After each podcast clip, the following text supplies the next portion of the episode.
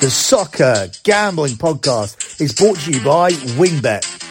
WynnBET is now live in Colorado, Indiana, Michigan, New Jersey, Tennessee, and Virginia. From boosted parlays to in-game odds on every major sport, WynnBET has what you need to win. Sign up today to receive a $500 risk-free sports bet. Download the WynnBET app now or visit wynnbet.com and start winning today. We're also brought to you by PropSwap, America's number one app to buy and sell sports bets. Use the promo code SGP on your first deposit. Receive up to $500 in bonus cash. That's PropSwap.com and the promo code SGP. Also brought to you by Pickswise. Pickswise is the number one home of free sports betting picks. Visit Pickswise.com to make your next bet better. We're also brought to you by Odds Crowd. Are you the best football better in the US? Odds Crowd challenges you to prove it with their free to play fantasy betting contests. With over $30,000 up for grabs over the season, you need to go to oddscrowd.com to sign up today. And of course, don't forget to download the SGPN app. SGPN is giving you the chance to win $100,000 on NFL Week 1 exclusively on the SGPN app.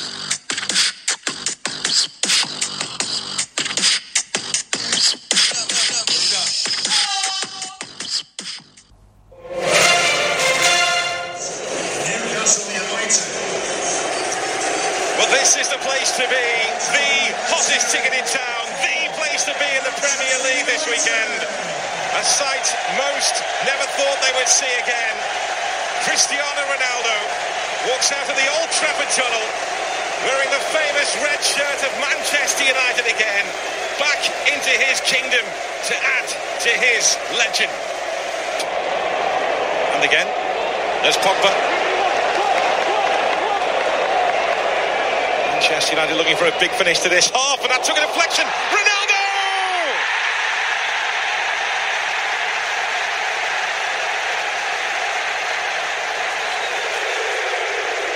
He only does Hollywood scripts. One of the greatest to ever grace this famous pitch has returned to add to his legend. Old Trafford rises up. The phenomenon that is Cristiano Ronaldo lives on at Old Trafford.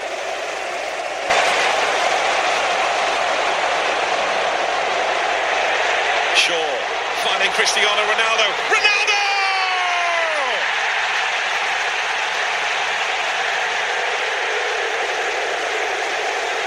That's the dream.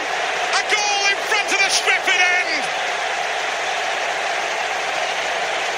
We are in the presence of goal scoring greatness. FYI, that noise you hear when Ronaldo scores, that ain't a boo, that's a sue. S I U U U U U, and you are listening to the EPL show here on the Soccer Gambling Podcast, fresh off landing two more locks last weekend.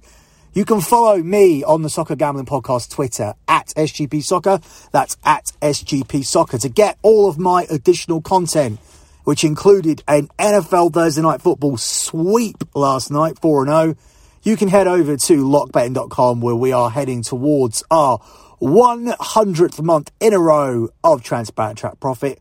That means for 99 months, for over eight years, I have been undefeated on a monthly basis in sports gambling. So if you want to be a part of that, head over to lockbetting.com. Just remember, if you do sign up in the middle of the month, you still have access to all of our futures plays from the NFL, which you can still get on, and our Champions League plays and our domestic soccer plays, and you'll still get plays until the end of the month, but you will be billed again on the 1st of October. So you have missed the opportunity to get the entire month of content, but you can still get two weeks of content, but you will be billed again on the 1st. So if you don't think it's worth your while, just wait until the 1st of October and come on board for that 101st month. If you want to check out how transparent we are, look at the pinned tweet on the Twitter account at SGP Soccer. That's at SGP Soccer. It is the P&L from the previous month Or you can go to lockbetting.com and you can see many, many, many, many, many months of previous P&L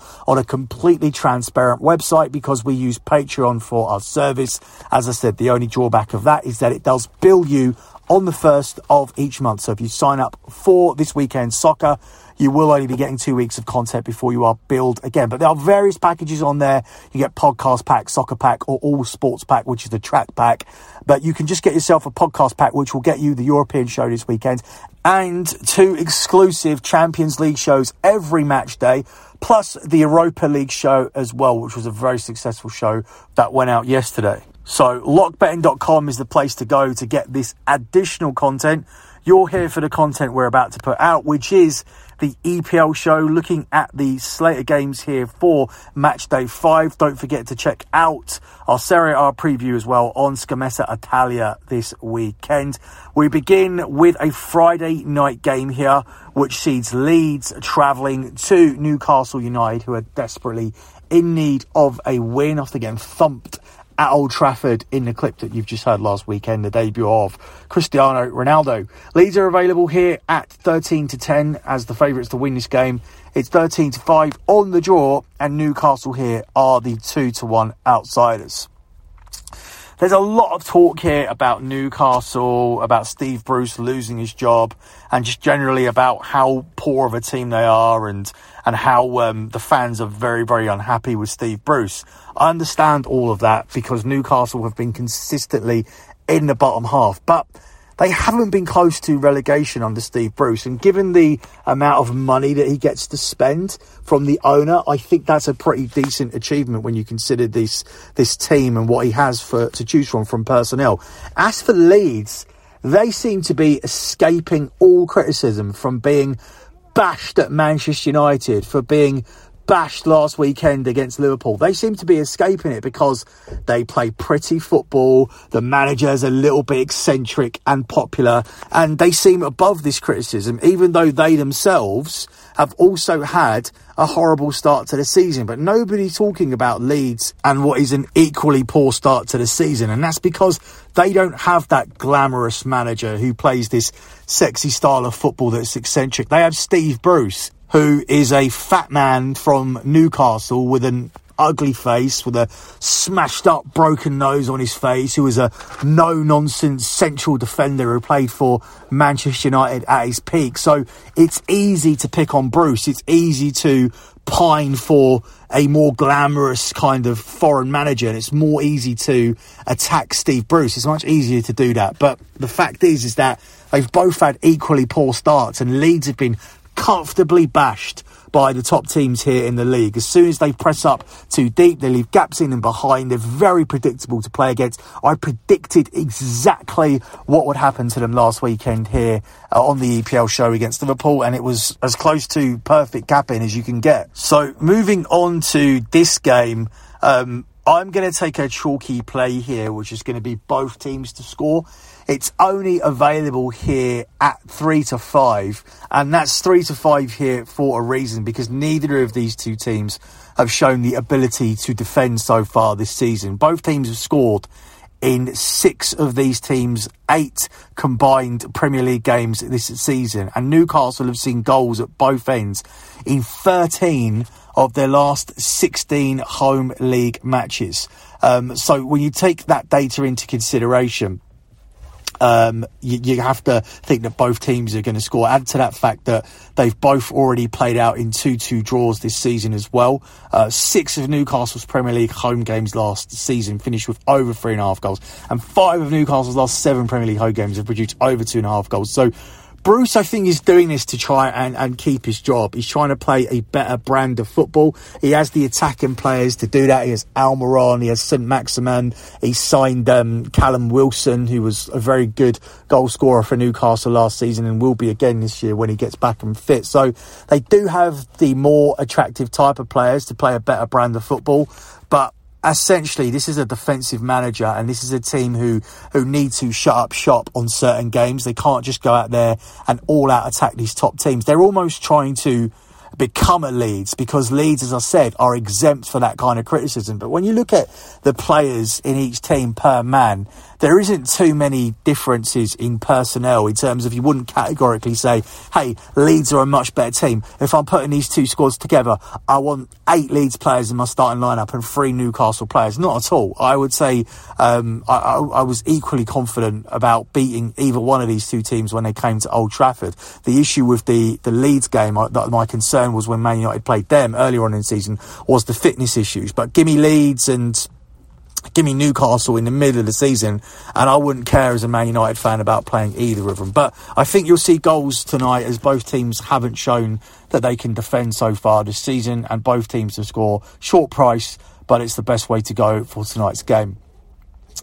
This next one is quite the opposite here on Saturday morning between Wolves and Brentford, where Wolves are the five to six favourites here. It's twelve to five on the draw and it's 18 to 5 here on Brentford. I was uh, one of the few people that tipped Wolves to get winning last week. They had such a high expected goal number. It was only a matter of time before they put the ball in the net and they scored a couple of goals last weekend to win away to Watford. They get newly promoted opposition here again and I think they'll be able to win again Brentford's unbeaten record is gone. Happened in stoppage time last week. Premiership class told, and uh, Brighton, the more established Premier League, Premier League team, won away to Brentford. I think that will be difficult for them to recover from. I think that really do, really does end the honeymoon period. And this is another t- another tough game against a uh, Wolves team that do create a lot of chances. I think they'll dominate this game in possession and in terms of chances created. But I also do think it will be a low scoring game. And Brentford, despite the fact they lost last week, they've still only lost two of their last 20 games in all competitions, whereas Wolves have only won one of their last seven Premier League matches. And both of Brentford, Brentford's away games this season have ended in draws. So they have shown that they can come away to Premier League games, uh, Premier League teams and play well. Uh, Wolves have failed to keep a clean sheet in nine of the last 10 Premier League games. Uh, that was broken last weekend. And all four of Wolves' Premier League games this season have ended with under two and a half goals. Now, that's a key one. I do think this one will end with under two and a half goals as well. It's a short price, though, at four to seven. I would rather take the chance on Wolves on the money line or even Wolves to nil here because I do think they'll win this game by, by shutting Brentford out. I think they'll just have so much more of the ball and the chances in create things. But eventually, much like last weekend, I think they'll break through. Um, I think they showed that they are the, the much better team they were a much better team uh, in the last week's game against Watford. And I think coming home here, when you've already dominated Manchester United and you finally got that pressure off your back by having that win, and this new manager gets his first win, you're going to be welcoming this home game against another newly promoted team and looking at the opportunity to go back to back. So I'm going to take Wolves here on the money line in this game. Up next, we move on to the three o'clock kickoffs, and it's Arsenal travelling away to Burnley off the back of landing uh, one of our two locks last weekend. Thank you. Um, Arsenal here are the 10 to 11 favourites to win this game. It's 13 to 5 the draw, and it's 11 to 4 on Burnley. This will be more of a test here for Arsenal than playing Norwich at home, and it's not a test that they came through in flying colours, winning just by a single Aubameyang goal in the second half that doesn't convince me here that you're going to go away to Burnley. Although the interesting statistical data that I dug up here is that Arsenal are unbeaten in their last six visits to Burnley in the Premier League. And while six of Burnley's last eight Premier League home matches have ended with both sides scoring, you have to factor in some of that end of the season stuff from last year because um, things didn't really matter as much towards the end of the season because Burnley was safe. The last three meetings between these sides have featured a total of just three goals. Burnley are unbeaten in their last three meetings of Arsenal, drawing one all in their last encounter, which is interesting because Arsenal are unbeaten in their last six visits to Burnley, but Burnley are unbeaten in their last three meetings with Arsenal. So a lot of this is pointing towards a draw. And uh, Burnley and Arsenal scored just four goals between them in the Premier League this season. So I like the draw here, but I also like the under, under two and a half goals. Somebody may be able to, to nick this game and break the deadlock, which concerns me. And if it is going to be a draw, it's going to be a one all draw. I'm not looking at this being a 2 2 draw. I don't think these teams go from scoring four goals between them in the Premier League this season to scoring four goals in a single, in a single game. So my main lean here will be on the under Um, but I'm also looking at the draw here if I'm looking for a bigger price. I don't want to take Arsenal to win this game away at Burnley simply off the back of just beating Norwich last weekend. I think Arteta is still in trouble here at this club. Up next, you're looking at Liverpool at home to Crystal Palace, where Liverpool are short one to four favourites. It's six to one the draw, and it's twelve to one on Palace. Palace have done really well the last two weeks now, um, getting a 2 2 draw at West Ham, and of course, smashing Tottenham by three goals to nil last weekend. But I do think they beat get beaten here without troubling the scorers. Just to be safe, though, I'm going to take Liverpool and tackle the under four and a half goals as to take Liverpool to nil. Now, I do think Liverpool will win this with a clean sheet. And if you do want to take Liverpool to nil, that is available for you at plus money here at 11 to 10. But I'm going to take the safer bet of Liverpool and under four and a half goals here at four to six, just in case there is a moment of complacency and Palace do score. Liverpool have scored 12 goals in five competitive games so far this season, but Palace are a little bit more difficult to break down when they play away from home by putting men behind the ball and inviting teams to break them down. That's what happened against Chelsea, but when that result came through, it comfortably cashed Chelsea with the under four, under four and a half. I'm expecting the same here. Crystal Palace's last five meetings with Liverpool have seen them concede 19 goals to Liverpool in total, and um, in addition to that, Crystal Palace have failed to score on three of the last four trips to Anfield, and Crystal Palace though, but Crystal Palace though have been level at the break in three of the last four fixtures. So that pretty much lends weight to my argument in terms of Palace not being a huge danger to contribute to the scoring. I'm not worried if they do, because if they do, it will be on the counter attack and it will be a case of um, Liverpool needing to then get back into the game. So I think if Palace score, it'll be Palace scoring first. I don't see Palace equalising from Liverpool going ahead in this game because I think what will happen in that instance is once Liverpool do break through, then Crystal Palace will leave gaps on the attack that Liverpool will be able to exploit and to extend this score, which is going to be to the benefit of those that like to take handicaps in these type of games. But I think the key thing is is that when Liverpool break them down, and the fact that Crystal Palace have been level at the break of three of the last four fixtures show that they do play that style where they are difficult to break down. Uh, they've only played better teams in them so far, with the exception of of Brentford. And the way Brentford started the season, a lot of people were picking Brentford to win that game. So similarly, you could argue that Palace have been an underdog in every game. But when you're going away to West Ham and you're playing at home to Tottenham and you're going away to Chelsea, you are a definite and definitive underdog who are going to sit men behind the ball. Your tactics are going to be to not be scored against, and you're going to be looking for counters and set pieces. Now, as the season moves on, stylistically, Patrick Vieira is going to try and move away from the style of football that Roy Hodgson likes to play, and you're going to see a little bit of that. And you saw that here last week as soon as Tottenham went down to 10 men. Crystal Palace went for the jugular, and they went for the jugular successfully. I'm not sure that they would have beaten Tottenham 3 0 with 20 minutes to go with Roy Hodgson in charge in that, in that game, but in that instance last weekend, they did. So it's a different kind of Palace. They will evolve, but I think essentially the same tactics will come into play in this game. But Liverpool will break through and uh, they'll win this game, and your under won't be in any danger at all hopefully. Uh, up next, we have Manchester City at home to Southampton, where Man City are the one to seven favourites, 15 to 2 to draw, and it's 18 to 1 on Southampton.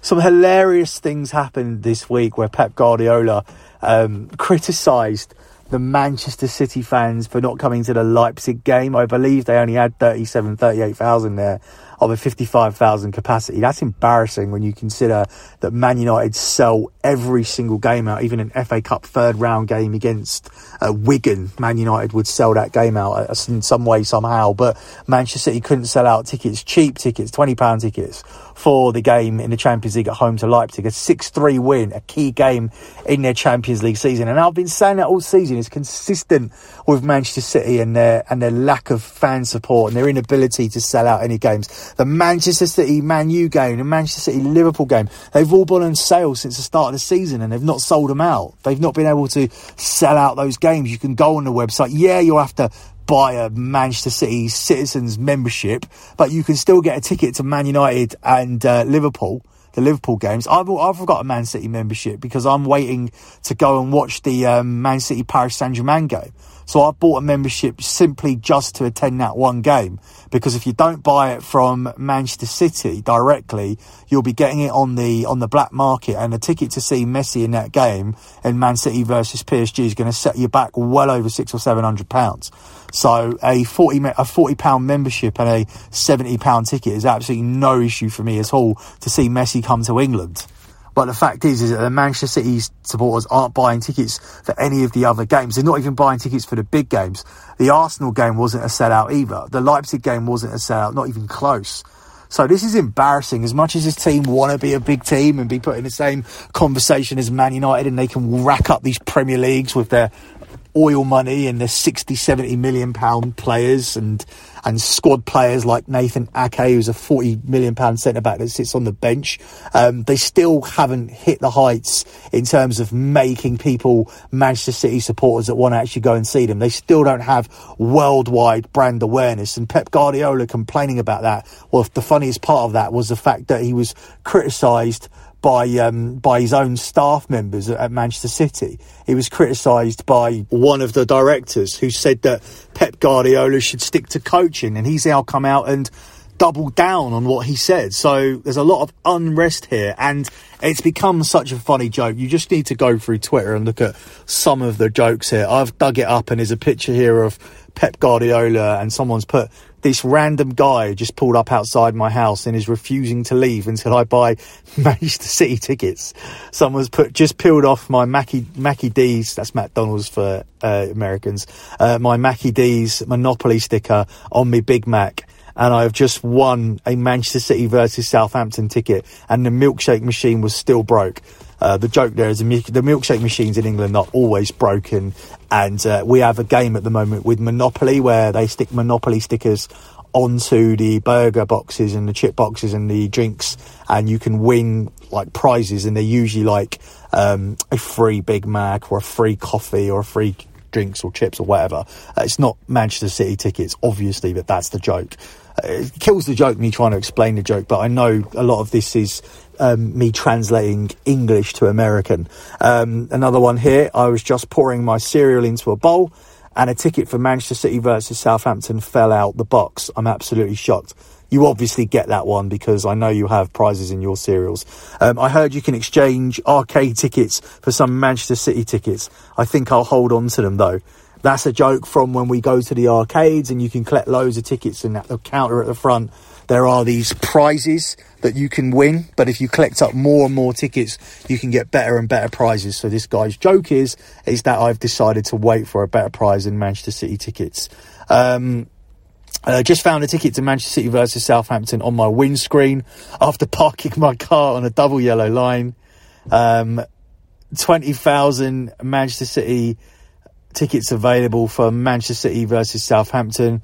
Buy and must collect please email pep at manchestercity.com. Has anyone done any jokes about getting a free Manchester City ticket with something they've bought yet? Um, lost my job last week, had to sign on. All the forms to fill out would give you a headache. But in between all the paperwork, there was a free ticket to Manchester City versus Southampton. Uh, yeah, there's just loads and loads and loads. They've become a massive joke here on Twitter. And it's good because I've been joking about this team for years because they are not a real big club. They are a franchise who are owned by oil owners who are trying to manufacture a massive football club by ploughing as much money into it and buying them as much players and as many trophies as they possibly can. And nobody still wants to watch them or support them. Um, but anyway, they're here as the one to seven favourites to beat Southampton. A game they'll comfortably win. Uh, they'll look amazing en route to victory and nobody will care about it. Uh, I'm going to take Manchester City here to cover a minus 1.5 Asian handicap line here, which is available at 4 to 7. I think they comfortably here win this by more than a goal. I also like Manchester City to score over two and a half goals by themselves as the Manchester City team total. Uh, they're coming into this game, they've scored 16 goals in their last three competitive home games this season, or their only three competitive home games this season. That's uh, five against Norwich, five against Arsenal, six against Leipzig. The hosts have won each of their last three home games by a 5 0 scoreline that extends on to the 5 0 win against Everton at the end of last season. Southampton haven't won away to Man City since 2004 when Man City were a real club. Um, Manchester City's last three Premier League home games have been wins with over three and a half goals, and six of Man City's last eight Premier League games have featured over two and a half goals. So, Man City and the minus 1.5 handicap, along with Manchester City over two and a half team goals. I like both of those plays equally for this game as Man City win comfortably at home to Southampton. Up next, we look at Norwich versus Watford. You could say already this is a six pointer down the bottom. Watford are the underdogs here at 12 to 5, 23 to 10 the draw, and Norwich are the 11 to 10 favourites. I don't want to be backing Norwich as a favourite. I'm not interested in that, and I can get Watford to avoid a defeat here at 46 minus 150. Watford come into this having won their last four meetings with Norwich. Norwich have lost each of the last 14 Premier League games, scoring just twice in that process. Both meetings between the sides last season ended in a 1 0 win for Watford, despite the fact Norwich were the champions, but they obviously struggled to play against Watford. Uh, under two and a half goals has been a winning bet in Watford's last three Premier League games, and Watford have scored the first goal in three of their last four Premier League meetings with Norwich, who have a horrendous record in the Premier League. Uh, I can already tell you they're going to be going down, and that was a lock that we took at the start of the season, and it is looking very good. I'm also interested in Watford going down. So essentially, according to my predictions, this game won't matter either way towards the end of the season. But Norwich is a favourite. Fade that shit here. Take Watford to avoid that defeat. That's available at four to six minus 150 here in this game. Final game for Saturday is Aston Villa at home to Everton, where Villa are the 11 to 8 favourites. It's 23 to 10 on the draw, and it's 2 to 1 on Everton. Everton unbeaten so far this season, and they've managed to cope even without Calvert Lewin. But the, absence of Calvert Lewin long term does put me off uh, taking Everton because that is their key goal scorer. They, have bought players in with Rafa Benitez, the, such as uh, Townsend and Gray, to get crosses into the box. So this team under Benitez has been built around having Calvert Lewin there. Now, they didn't need him for the Burnley game. They managed to get through that. But I think you're pushing it here, taking him as an away underdog against Aston Villa. But I do think they'll find a net. I do think both teams will find a net. I really, really like this play here, which is available at four to five here in this game. Just know if you've picked up any sounds of a kid crying or anything, that isn't my kid. My kid is 10 years old. He does cry but normally when he loses at the PlayStation 5. But yeah, this is coming from outside. It's boiling, boiling hot today in London, and uh, I've got my apartment window open, and I'm not far from a park, so I am picking up these noises of this screaming kid. Um, sometimes, obviously, you get the occasional noise of cars going by if you do do podcasts with your window open, but it's not as annoying as some bratty little kid. So I apologise if you've picked that up here. Moving back to this game, uh, both teams to score. Reason being, Aston Villa have scored in four of their last five competitive games this season, whilst Everton have seen both teams score in four of their last five competitive games also this season. Aston Villa are unbeaten in their last four meetings with Everton, which is interesting. Uh, Aston Villa have failed, though, to keep a clean sheet in 12 of the last 14 Premier League games against Everton, and no team has more Premier League games with over three and a half goals this season than Everton do. So I'm going to take both teams to score here in this game. Very, very good sporting, supporting statistical data. And if I didn't have a couple of uh, very good situations on Sunday to choose from, this one would possibly be under lock contention. So we move on to those games here on Sunday, and we begin with Brighton at home to Leicester, where Brighton are the narrow 8 to 5 favourites. It's 9 to 4 the draw, and it's 7 to 4 on Leicester. We're still trying to see how Europa League teams cope with playing here on a Sunday. Uh, Brighton have obviously had a load of rest because they didn't have to play in the week at all. So it will be to their advantage here. They've also had a very, very good start to the season, whereas Leicester really haven't for a team that are supposed to be trying to compete for Champions League football. They've not had a very, very good start compared to other years. So I think Brighton might be able to nick this game. It's worth taking him here on the pick market at 10 to 11. Um, Brighton have won four of their last five competitive matches this, sorry, Brighton have won four of their five competitive matches this season, whilst Leicester have only won one of the last four in all competitions, losing twice and uh, that doesn't include not winning last night either, blowing a 2 0 lead against Napoli. Uh, three of Brighton's last four games have been 1 to nil, so they are defending very solidly, and I think they'll be a difficult team to break down. I cannot see Leicester off the back of that Europa League game on a Thursday coming here and winning away to Brighton. And these situations get even stronger as we begin to cover these games because it's West Ham versus Man United next where West Ham are the 8 to 15 underdog here. It's 14 to 5 the draw and it's 5 to 6 on Man United. I love Man United here for so many reasons, not because I'm a Man United supporter, but simply because Man United played on Tuesday and West Ham United played on Thursday. Man United played on Tuesday against Young Boys in a game where they got beaten. They are now in a bounce back spot. They also got beaten because they got reduced down to 10 men. So that adds more weight to the fact that they have the ability to bounce back because the defeat was a defeat based on the fact that they had 10 men. So as I said, they've been back since Tuesday and they are very, very much ready for this game on Sunday and looking to win it. Whilst Man United have been back since Tuesday night, preparing for this game away to West Ham. West Ham were preparing for another game, and it wasn't a game that was played at West Ham. It was a game that was fucking played in Croatia against Dynamo Zagreb. I'm doing this podcast on Friday morning, and I'm pretty sure that this West Ham team still haven't got home. Meanwhile, Man United have been preparing for this game for three days, and West Ham are going to start their preparation for the game either today or tomorrow, and it's going to be very, very light preparation. In addition to that, they're missing Michail Antonio, who's the focal point of this entire team. It was such a big problem for Dynamo Zagreb yesterday. Now, Man United notoriously don't do well going away to West Ham. A few years ago, they needed to win away to West Ham to qualify for the Champions League, and they lost.